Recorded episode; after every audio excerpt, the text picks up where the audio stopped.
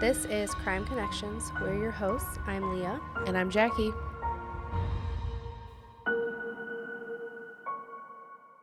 Today's case is a 31 year old mystery about the disappearance of three women from Springfield, Missouri 47 year old Sherrill Levitt, her 19 year old daughter Suzanne Streeter, and Suzanne's friend 18 year old Stacy McCall seemingly vanished into thin air, never to be seen or heard from again. It is an unsolved case that shook the small town of Springfield to its core, and it continues to be shrouded in mystery. In June of 1992, Susie Streeter and Stacy McCall were getting ready to graduate from high school. School is almost out for the summer. They're excited to be starting on this new journey, leaving high school behind, entering adulthood. I'm sure everyone can kind of reminisce mm-hmm. that good feeling like we're finally done. And you feel like you're so old and you're yes. like, I'm an adult, I'm 18. I'm so wise. Look at me go. Susie and Stacy were friends since the second grade, and they went to the same school together throughout their entire lives. Stacy was more of the straight and narrow, kind, responsible teenager, while Susie was known for being a little bit more on the edge. She was much more into the art scene mm. and dating the bad boys. Oh. But she herself was never one to get in trouble or cause mischief. I think she just kind of liked being surrounded by that. On the day of graduation, everyone gathered to watch Susie and Stacy graduate high school and get their diploma. Susie's ambitions after high school were to attend cosmetology school and learn how to do hair like her mother. Once graduation ended, there were graduation after parties taking place around town that Susie and Stacy wanted to attend. Most of the graduating class was planning on going to an amusement park the next day called White Water. So the plan was to go to a party or two and then wake up early and head to the amusement park to spend the day there. Kind okay. of like a post graduation fun day. Yeah. After they spent the evening going from party to party, Stacy called her mother and told her that she and Susie were going to stay the night at a friend's house named Janelle. Once they arrived at Janelle's house, though, it turned out that there was not enough room for them to stay there. So they decided to head back to Susie's house, stay there, and they told Janelle that they would call her in the morning and coordinate when to leave for the amusement park. This was around 2 a.m. when they left Janelle's house and they headed back to Susie's. The next morning, Janelle called Susie's house around 7:30 a.m. to get a hold of Stacy and Susie and kind of start planning the day and figure out what time they were going to leave for the amusement park. Dang, that's early though. I'm like, I know. I just left your house five, five hours, hours ago. ago. We were just partying it up, but they're ready to go go to this amusement park. Mm-hmm. Must have been fun.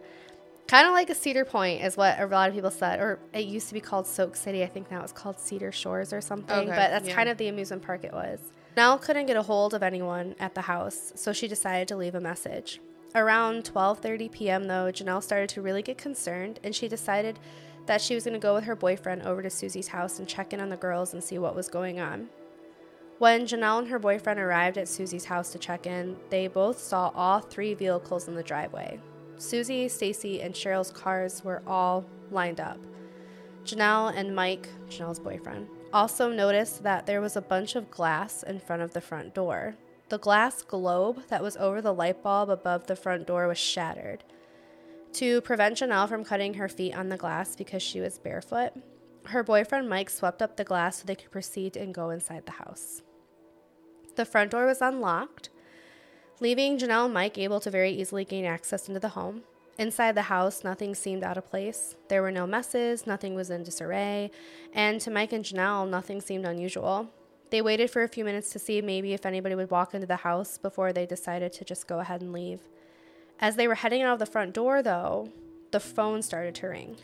Janelle decided to pick up the phone to see if possibly it was Susie or Stacy, and was met instead with a male voice making sexually explicit comments and using foul language over and over, almost going on a rant. Oh. Janelle remembers that Susie had complained about prank calls before, so she thought maybe it was just a classmate being immature.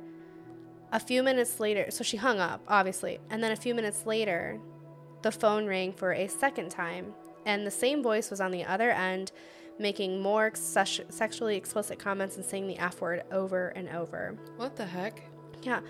Janelle hung up the phone and she and Mike left the house, determining that it's possible Susie and Stacy decided to go to the water park with other friends and they just forgot to inform them about it.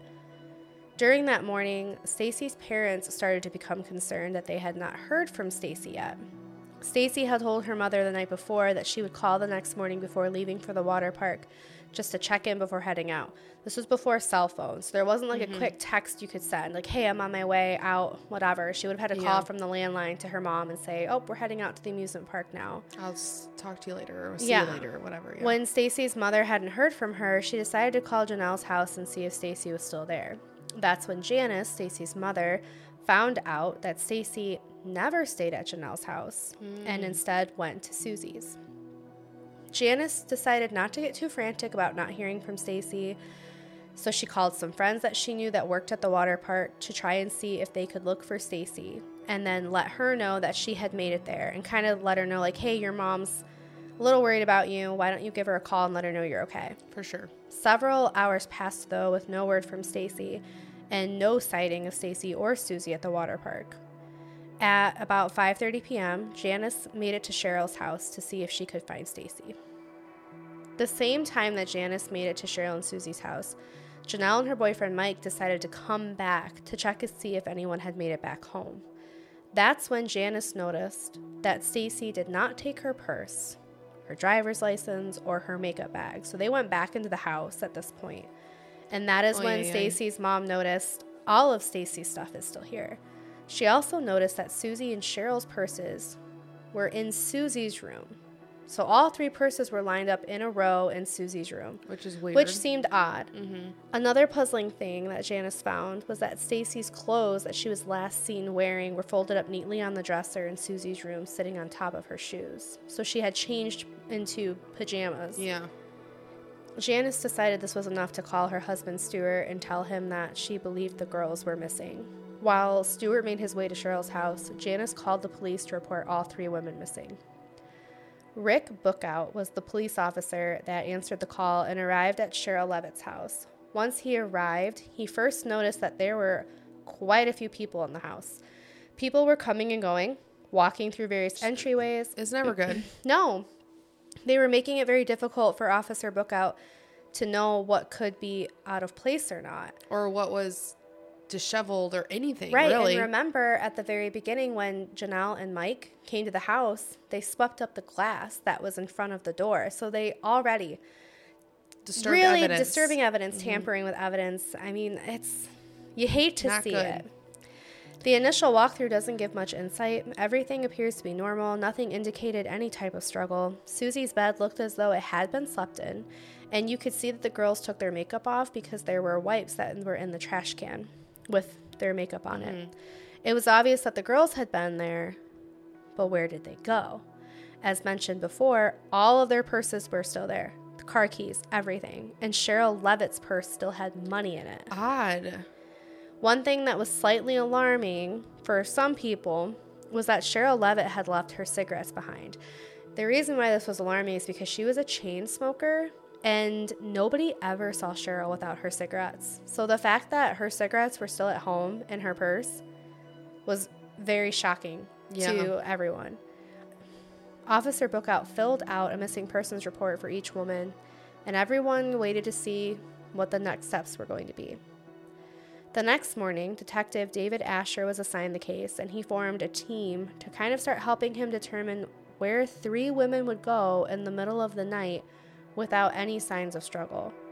But already their investigation was at a disadvantage. At least 10 people had been in and out of Sherrill and Susie's house within the first day of the girls missing. Things, things, had touched and moved. like everything. Yeah. Yes. All the things happened. People moved things, touched things, looked under things, I cleaned mean, up things like yes, oy, everything. Yeah. So like obviously if a pillow had been like misplaced, someone probably picked it up and put it back on the couch, mm-hmm. not thinking. So they say there wasn't any sign of struggle and that nothing was out of place, but you don't know for sure. Because yeah. when, like, when I come home and I have pillows on the floor, I just immediately instinctively pick up my pillows and put them back on the couch. Mm-hmm. I don't think, oh, wait. Was there I probably right. Yeah. So when people are walking into this house and they see something on the floor, they see something could have happened. They're not thinking something bad happened. Exactly. They're just cleaning it up. Exactly. Which really stinks. There was no evidence of a struggle, so detectives started to theorize what could have happened. One theory was that the women had fallen victim to some type of ruse, whether it was multiple perpetrators or someone they knew. It was possible that they were tricked out of the house or forced out with the threat of a weapon, resulting in them leaving all their belongings behind. Detectives interviewed family members and tried to focus on Sherrill Levitt. She was recently divorced from Susie's stepfather and had just bought her house, trying to start a new chapter in life.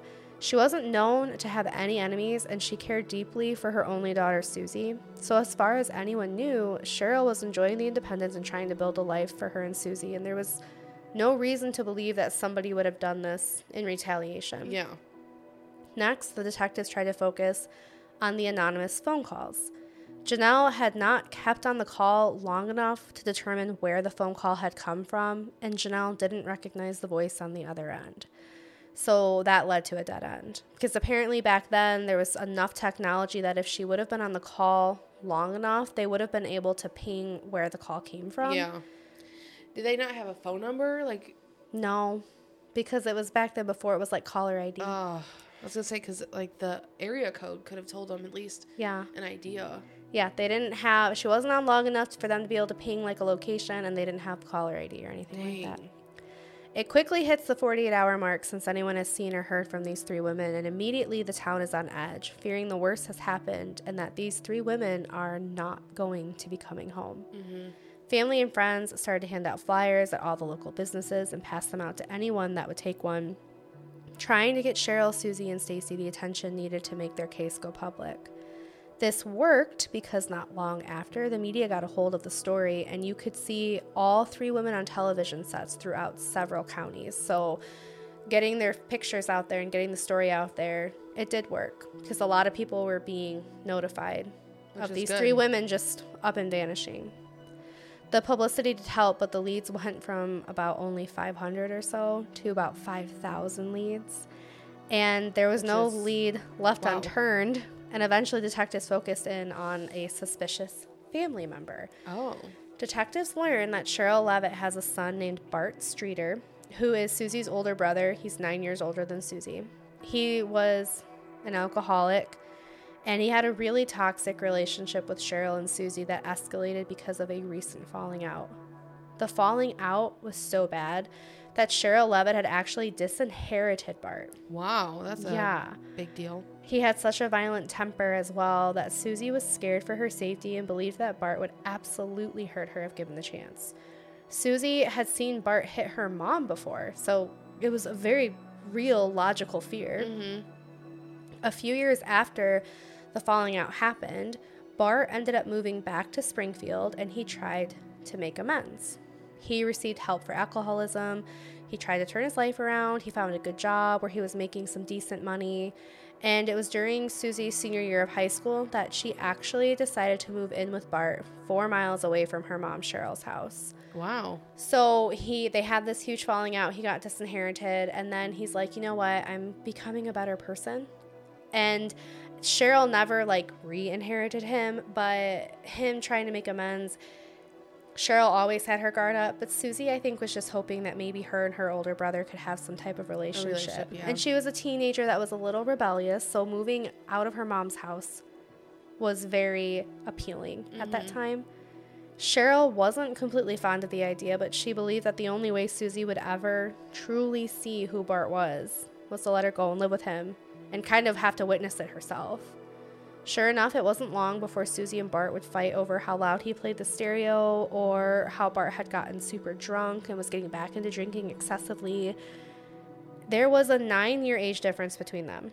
It doesn't seem like a lot, but I personally have a brother who's eight years older than me, and I know for a fact we would not be as close as we are today if I lived with him when I was 18 and he was 26. Mm-hmm. You're at two different points of your life. Completely. And not to mention, you're already at a disadvantage because your brother is a toxic person who is a recovering alcoholic and now he's getting back into his alcoholism. Well, and not only that, but when you're the older sibling, you're like, well, it's my house. I can do what I want. Right. We're not sharing the space. Mm-hmm. You're living in my space, sort yes. of thing. So, yeah, that's not a good idea. No. In one instance, when Susie tried to intervene and turn the stereo down when she thought it was too loud, Bart hit Susie across the face to get her away from the oh, stereo. Oh, no. He hit her hard enough to cause a bruise to form. And that marked the end of their relationship. So, kind of Sherrill's theory, in a way, worked out because Susie got to see who Bart truly was and she moved out of his home. Well, and sometimes when it comes to things like that, you have to see it for yourself. You won't believe what anyone yep. is telling you. So even if Sherrill, even if Sherrill said something to Susie, mm-hmm. I'm sure mm-hmm. Susie would have been like, "Yeah, whatever, mom." Like, oh, that's just don't want us to have a relationship, yes. you know? Yep. Like, she would have probably went about it that way, and then. But it is unfortunate that she was traumatized yes. by her brother hitting her. Yep. To have to learn that to have to figure out like, wow, my mom was suck. right. He really mm-hmm. does suck. Bart was brought in for formal questioning to see where he was the night of June 6th, the night that the three women went missing. Bart stated that he was watching TV with a neighbor and drinking. The neighbor verified that Bart had been over, that he had gotten quite drunk, and that Bart had left to go home around 11:30 and fell asleep at home and did not leave his home that night. But there are no witnesses to attest that he was home all night. The neighbor yeah, just like, knows once, when he left the yeah. I was like, once he left, he has no idea. Yeah. So Bart agreed to a polygraph test, and that determined that Bart was being truthful. But again, we've all have learned that polygraphs are not like the end all be all. Mm-hmm. Just because he passed a polygraph doesn't mean that he's innocent. Exactly. Well, just because he's an alcoholic doesn't mean that one he can't black out still. So if he did black out, oh, keep going. So if he did black out, how do we know that he even remembers if he did attack them? Yes. You know? It's it's exactly. It's possible that he acted violent or done something without even remembering it because he left his neighbor's house. He was already very drunk. What's to say he didn't drink more? And then went to he only lived four miles away from Sherrill's house. Yeah. It's uh-uh. not uh. out of the realm possibility for him to walk down there. It's again, a little bit of a walk and he was drunk, but again, not out of the realm possibility. And that is something that detectives kind of like wondered. Well, if he blacked out, how would he know? Well, and alcoholics, I'm sure they drink and drive all the time. Oh yeah. So who says he didn't drive there? But what was such a fallback for the detectives is that they didn't they weren't able to find any evidence in the house. They they didn't pull any fingerprints of anyone that hadn't already been there. They didn't have any DNA evidence, nothing. Yeah. They had nothing to be able to say Bart was here. Yeah. We have his fingerprints. But if he stayed outside, like there's there's always ways around it. Yep. Always. If like he had, if he had a gun or something or a knife and mm-hmm. he was mm-hmm. outside, they could have been terrified because they know who he is and, and they know how horrible he is. Mm-hmm. Yeah. Detectives and volunteers searched all the surrounding areas near Springfield, trying to find anything that could lead them to finding these three women. As time continued to pass, the hope of Sherrill, Susie, and Stacy being found alive very much dwindled. Lake Springfield was searched for bodies and evidence. Cadaver and police dogs were used. Helicopters were brought in to search for any type of clue that would give detectives a break in the case. But as each day passed, there were no leads, and family members of these women became less and less hopeful that they were going to see their loved ones again. The investigation continued to look mostly at the people that were closest to the women, and that is when detectives looked at Susie's ex boyfriend, Dustin Rekla. Dustin worked at the movie theater with Susie, and for the most part, their relationship was really good. It was your typical teenage relationship. Mm-hmm. Dustin was said to be a nice guy that was funny and attractive, and he was very fun to be around, and he knew how to have a good time. Dustin Rekla and his friend Michael Clay had been involved in a mausoleum break in that involved them taking the corpses that were in the mausoleum what? and stealing the teeth out of their heads. Mm-hmm. for what? Sadistic and horrifying reasons. It's never said why they did it or like for what reason. It just sounds extremely horrifying to me in any to get case. teeth like yeah they took the skulls what? out of the because just for anyone that's not quite sure what a mausoleum is, if you go to um, a cemetery, it almost looks like those big, like little, sh- I don't want to say sheds, but they look like sheds. They're like the buildings that are, yeah, it's like you're buried above ground. And it's almost like, what, not even a, not a corpse, what is it called? It's kind of like a museum. Like it's like yeah. marble, it's like bougie. Yeah, and you can walk in. I mean, obviously you only have access to it if you're a family member, but you can walk in and there are multiple people. People in this one little like building. Yeah. And that's the mausoleum. So there are multiple corpses in a mausoleum and only family members usually have access to it. I've seen some, I've been in some I mean, it's just really interesting. And sometimes it's even just their ashes. It's not even Yeah. their bodies. So yeah. well, in other states such as Louisiana, Mm-hmm. when they'll bury people above ground because of the flooding, and they also have a lot of superstitions. If you're Yeah. buried underground, like they have a lot of crazy. So, if you see those typical, uh, oh, what's this? What's the the Mardi Gras town? New Orleans. New Orleans. If you go to New Orleans or you know anything about it, you see all those buildings with people. Yes, those, yes, yes. They're, uh, and, um, oh my god, I'm like not, bl- I'm blanking on the words. You can see them in the Their movie The- grave, The, Princess and the Frog. What are they called? cemeteries. Their cemeteries almost are strictly people Yeah. buried above ground. Yes. In the movie, Disney movie, total kid Disney reference, but in The Princess and the Frog, They have set a- in New yeah. Orleans, you can see it. There's like a scene where they're in like a cemetery and it's a bunch of these buildings Yes. with like coffins in them. So yes. I understand what you're saying. But they had broken into one of these mausoleums and they stole the skulls and took teeth out of the skulls. For what reason? I couldn't find. It's yeah, just that's like the weirdest thing I've Yeah. ever heard in my life. But it was discovered that Susie's car was used when the crime was committed, so she was made an accessory to the crime. Oh wow. To prevent being charged for her car being used, because she had no idea what they were doing with her car, she just let them use her car because she Oh, was okay. dating Dustin. Mm-hmm. Police expected Susie to testify against Dustin and Michael in court and verify that they had broken into the mausoleum while using her car, and she would be let off scot free, so she wouldn't get in trouble. This clearly gives Dustin and Michael a motive for wanting to kill Susie. Both of the boys were upset that Susie was cooperating with police, and they couldn't believe that she would betray them. Dustin and Michael were both brought in for questioning. They were given polygraph tests. Ultimately, even with how angry they were, and they didn't have any type of alibi, the lack of evidence kept investigators from being able to hold them. So they had no alibi. They could not explain where they were, but there's no evidence. They have nothing You think to hold that's them enough on. to kill someone though?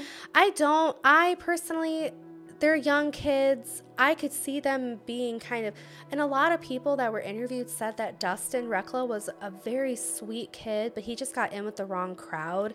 So the Michael kid, Michael Clay, I, he just seemed like he was one of those kids that could be really mean and talk a big game, but I don't see them being able to one kill three women, two conceal killing three Like women. smart enough to do it. Yes, and three being able to come in and be questioned by police and not have some type of like breakdown because everyone said if Dustin had done something, he would have been the first one to crack.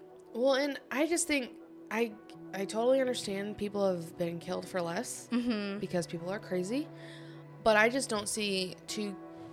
I just don't see it being realistic. No, and they have killing. no history of any type of violence or they were honestly again, it's sadistic and horrifying that they broke into and they took skulls and teeth out of the skulls, but they never were arrested for violence. Well, and I think of I think of like, and, and this is not excusing them for what No. they did because it's not acceptable, but you know, like the boys will be boys sort of thing. Yeah. I feel like boys are weird and do stupid sh- They do. stuff. You know, so I don't know if it's like that kind of thing. To me, that's what it seems like. They were being troublemakers. Then they got caught, and then they were pissed off because they had someone that knew they did it. Yeah. And she's like, Well, I don't want to get in trouble for you guys being stupid. And I think they were just angry about that. But investigators still to this day, they, they don't believe that it was Dustin or Michael. yeah. But they're they're still kind of kept there in kind of like the group of suspects because they mm-hmm. didn't have an alibi. So they couldn't really say where they were. Yeah. A few months into the investigation, a tip came in about how a potential killer was located in Springfield, Missouri at the time of the disappearances. This potential killer was named Robert Cox, and he was convicted of kidnapping and assault with a deadly weapon. Robert Cox was also discovered to be the prime suspect in the 1976 murder of a woman named Sharon Zellers in Florida. Sharon Zellers was a teenager that had been abducted on December 30th, 1976, on her way home from Disney, where she had been working. Sharon's body had been found six days after she went missing, stuffed into a manhole at a sewage pumping station. Wow. She died from blunt force trauma to the head. At the time of her disappearance, Cox had been staying at a nearby hotel with his parents. The night that Sharon disappeared, Cox had returned back to the hotel room badly injured. His tongue had almost been bitten off, Oh my god. which he claimed happened when somebody tried to mug him and he was taken to the hospital. What did they like try to bite your tongue off while you were? he was taken to the hospital and actually part of his tongue, he lost part of his tongue. And so they had to basically like do what they could to fix it. But a few days later, so after being released from the hospital and a few days later, Sharon's body was found and it was 100 feet from his hotel room. Wow. Cox was convicted and sentenced to death for the slaying of Sharon Zellers, but he only spent two years in jail. The Supreme Court appealed his conviction, citing lack of evidence, and they overturned his sentencing. What? There's not a ton of information about Sharon Zeller's case. I mean, I looked everywhere. And the only thing that I could really find was that her body was found. They didn't have much evidence. Um, she had died with like multiple blunt force hits to the head. So, Uh-huh. and she was literally stuffed in this manhole. But the reason why they thought it was Cox was because in her mouth, and again, this was really before DNA was a huge thing, but she did have blood around her mouth. And they tried saying that, well, this is because she bit off his tongue. Like, that's what this is mm. from. But then the defense said, well, no, she had blunt force trauma to the head. The blood could have been from her getting, like, hit in the back of the head. Yeah. So there was a lot of contradicting evidence, but all of it lined up to even and uh, Sharon Zeller's parents were like, "It's it's him. He's the guy." How much more evidence do you need? For but the. Supreme Court came out and said there's not enough. You guys weren't able I to prove it wonder enough. if they have looked into this since. Have they d- tried doing DNA? not since, no. Yeah, I'm wondering. Mm-mm. They should. Because that's crazy. hmm But this allowed a very violent man to be allowed to walk freely. In 1992, Robert Cox moved to Springfield, Missouri. Sharon Zeller's parents are actually the ones that called the tip into investigators about the Oh. disappearance of Sherrill, Susie, and Stacy. Wow. Sharon's parents believed that Cox was very dangerous. They believed he was potentially a serial killer, and they kept tabs on him to make sure that if anything happened to young women in the area that he was living, people were informed.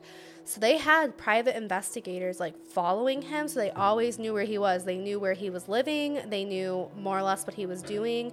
So then if something came up or something happened, they would know and they would let authorities know like hey this is the guy that you have living around you so that's when they called That's into wild. investigators and said have you heard about this man he was living in this area you should really look into him mm-hmm.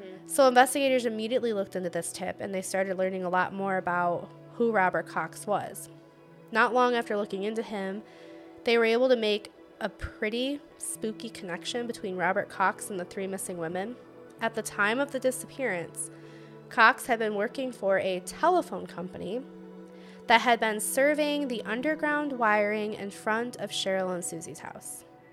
Oh no. So he clearly was in a position that he could have knocked on their door at 3 a.m., 2 a.m., whatever, and said, Oh, I'm with the telephone company. We're doing this work. I'm so sorry to disturb you guys, but I need you to come out of the house because of something or mm-hmm. other. And uh, what are what are they gonna think? And then he gets them out of the house. We already know he's a violent man. Mm-hmm. There you go. Well, and when you see someone in uniform, you automatically trust them, Exactly. Whether they need. they, might not even not ha- well and the bulb over the front door Was was broken. broken, mm-hmm. so he could have pretended to be a police officer or someone totally different Yeah. and got them to come out because he was wearing a type of uniform another connection they found was that cox had previously been employed at the same car dealership that stacy's father worked at stacy's father to this day says i don't think that there's a connection there But but Stacy was known for coming into her father's workplace from time to time, and she was seen by Cox. well, and the, coincidence of him working on their in front of their house and, And that like, you're telling me there's no connection. That's exactly. Robert Cox was interviewed, and he immediately claimed that he had nothing to do with their disappearance. He stated that he spent the night with his parents, and then the next morning he took his girlfriend to church. After speaking with the girlfriend, investigators are kind of set back to square one because they realized that Cox had an alibi for the night of the murder and there was no evidence to contradict what he was telling them. But his alibi was from his girlfriend. His parents and his girlfriend. Like you can't trust alibis No, from you parents can't. or Or girlfriends. no. No. Like it's That's some, like alibi 101. Yeah. 1995, Robert Cox was arrested in Decatur, Texas, for holding an armed weapon on a 12 year old girl. What? He was sentenced to life in prison for aggravated robbery, and investigators started to wonder if, hey, maybe we should interview this man again for the disappearance of Sherrill, Suzie, and Stacy. Wow. So investigators were sent from Springfield, Missouri to Decatur, Texas, and they were re-interviewing him given the fact that the nature of his recent crime very much could have matched with what happened could have happened to these missing women. Mm-hmm. Once being interviewed again, Robert Cox changed his story. Of he he doesn't did. admit to being involved in the disappearance, but he also doesn't deny it.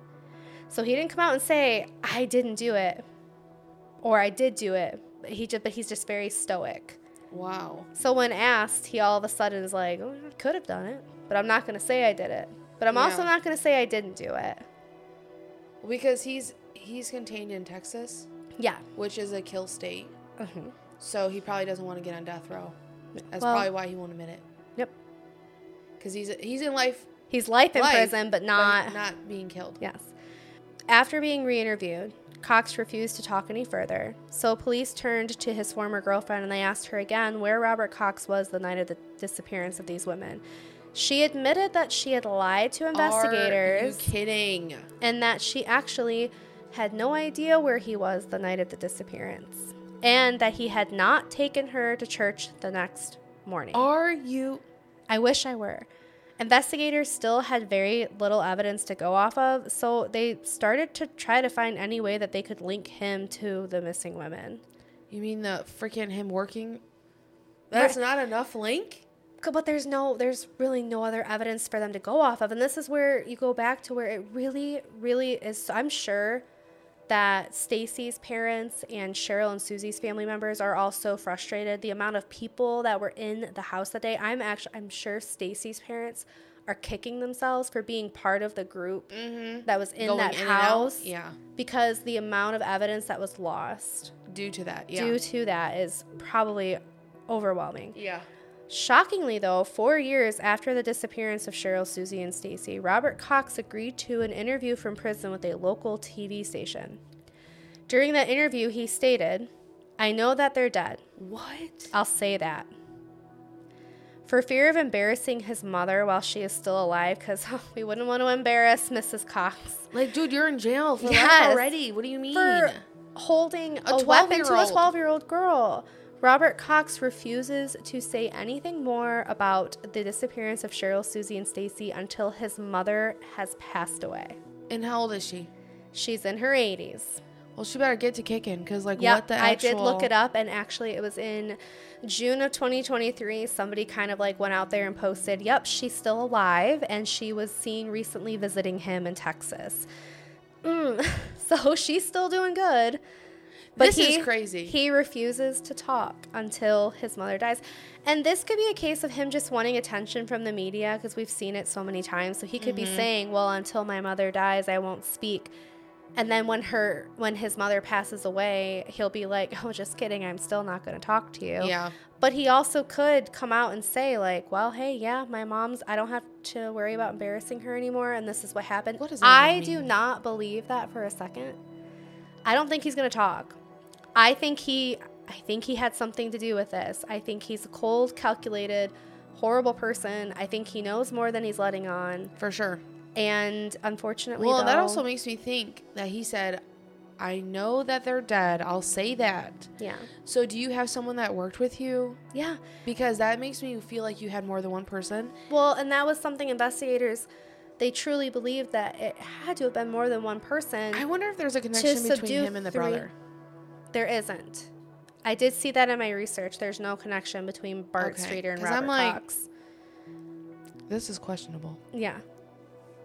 But unfortunately, five years after the woman disappeared, police couldn't justify even allowing their officers to work on the case part time So it's considered a cold case to this day, but it's not forgotten. It's still very heavily talked about, especially in Springfield, Missouri.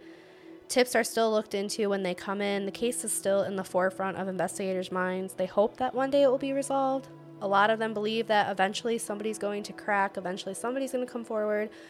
But a lot of them believe that there is a lot of information that lies with Robert Cox because it just seems too coincidental that a woman, a young girl, died when he was 100 feet away from where her body was found. Yeah.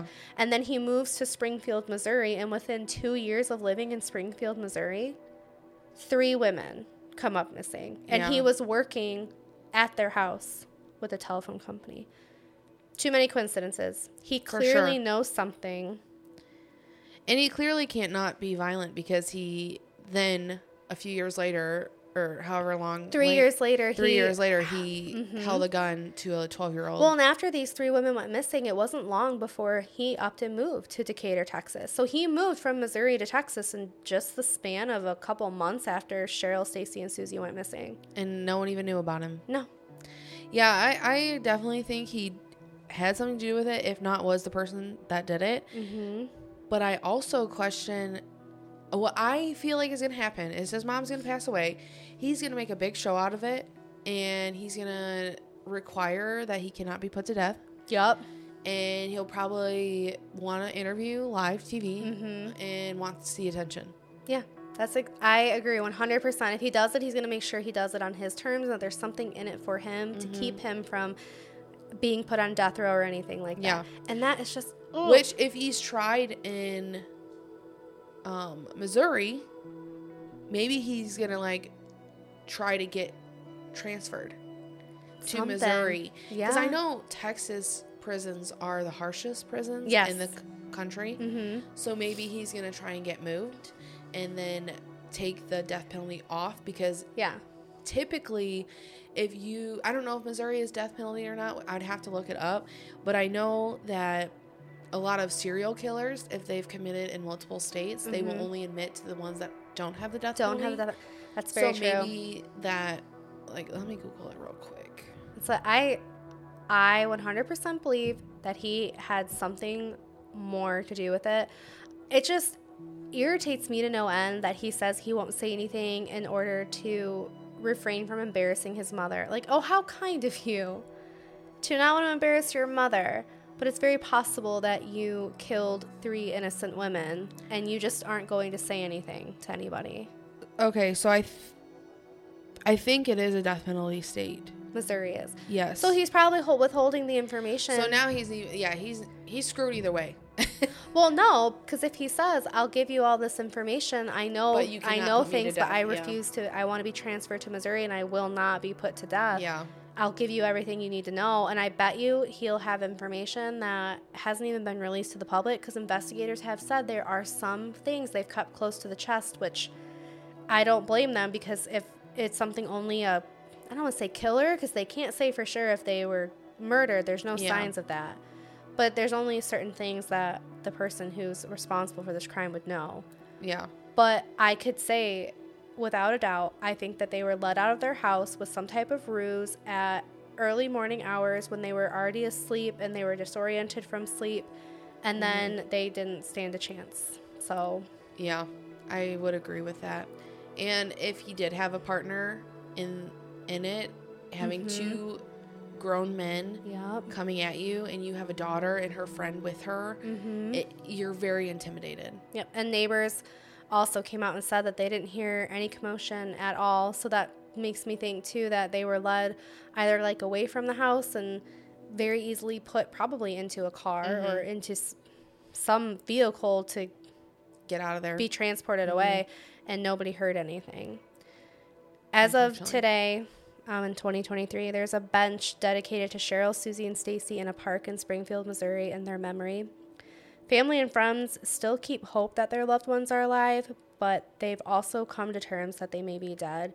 Stacy's mom was interviewed saying that there's a part of her that will always believe that her daughter's out there in her 40s and that she's going to be found, But there's also that part of her that sometimes goes to where her daughter is still 18 and she's in mm-hmm. heaven. And that's so heartbreaking, not knowing what where to kind of let your mind go. For sure. And also, when someone dies or disappears, they are forever stamped in their age. So mm-hmm. they for are, are forever 18. They are forever 23 or whatever their age is. So, It reminds me of the show Cold Case Files when, or I think it was just called Cold Case, where it was just a show, a, dr- like a drama show about detectives that worked on cold cases. But at the end of every episode, it would show the victim at the age or the, how they looked when they died. And every time it was like a younger person, and they showed the victim at their age of like 16, 17, or whatever. And um, then it would show when they solved the case, like it would show the murderer, but it would show the murder at the age of 16 and then the murderer like today. So, kind of giving to your point that the victim's always forever stamped in your mind as that age. that age, yeah. Any age projection picture, it's still, that's not who they are. Yeah, it's hard to uh, visualize. Like, Yeah. okay, that actually could be them or whatever. If you have any information about what they call the Springfield Three, please call the Springfield Police Department at 417 864 1810. As always, thank you for listening to Crime Connections. If you so kindly would please follow, share, and go like us on Facebook at Crime Connections or follow us at Instagram at Crime Connections Pod. You can also join in on the discussion of these cases at our new discussion Facebook page, Crime Connections Podcast Discussion Board. If you have any tips, news, or cases you want us to look into, please feel free to email or DM us. We love hearing from you guys. Thanks. Thanks, guys.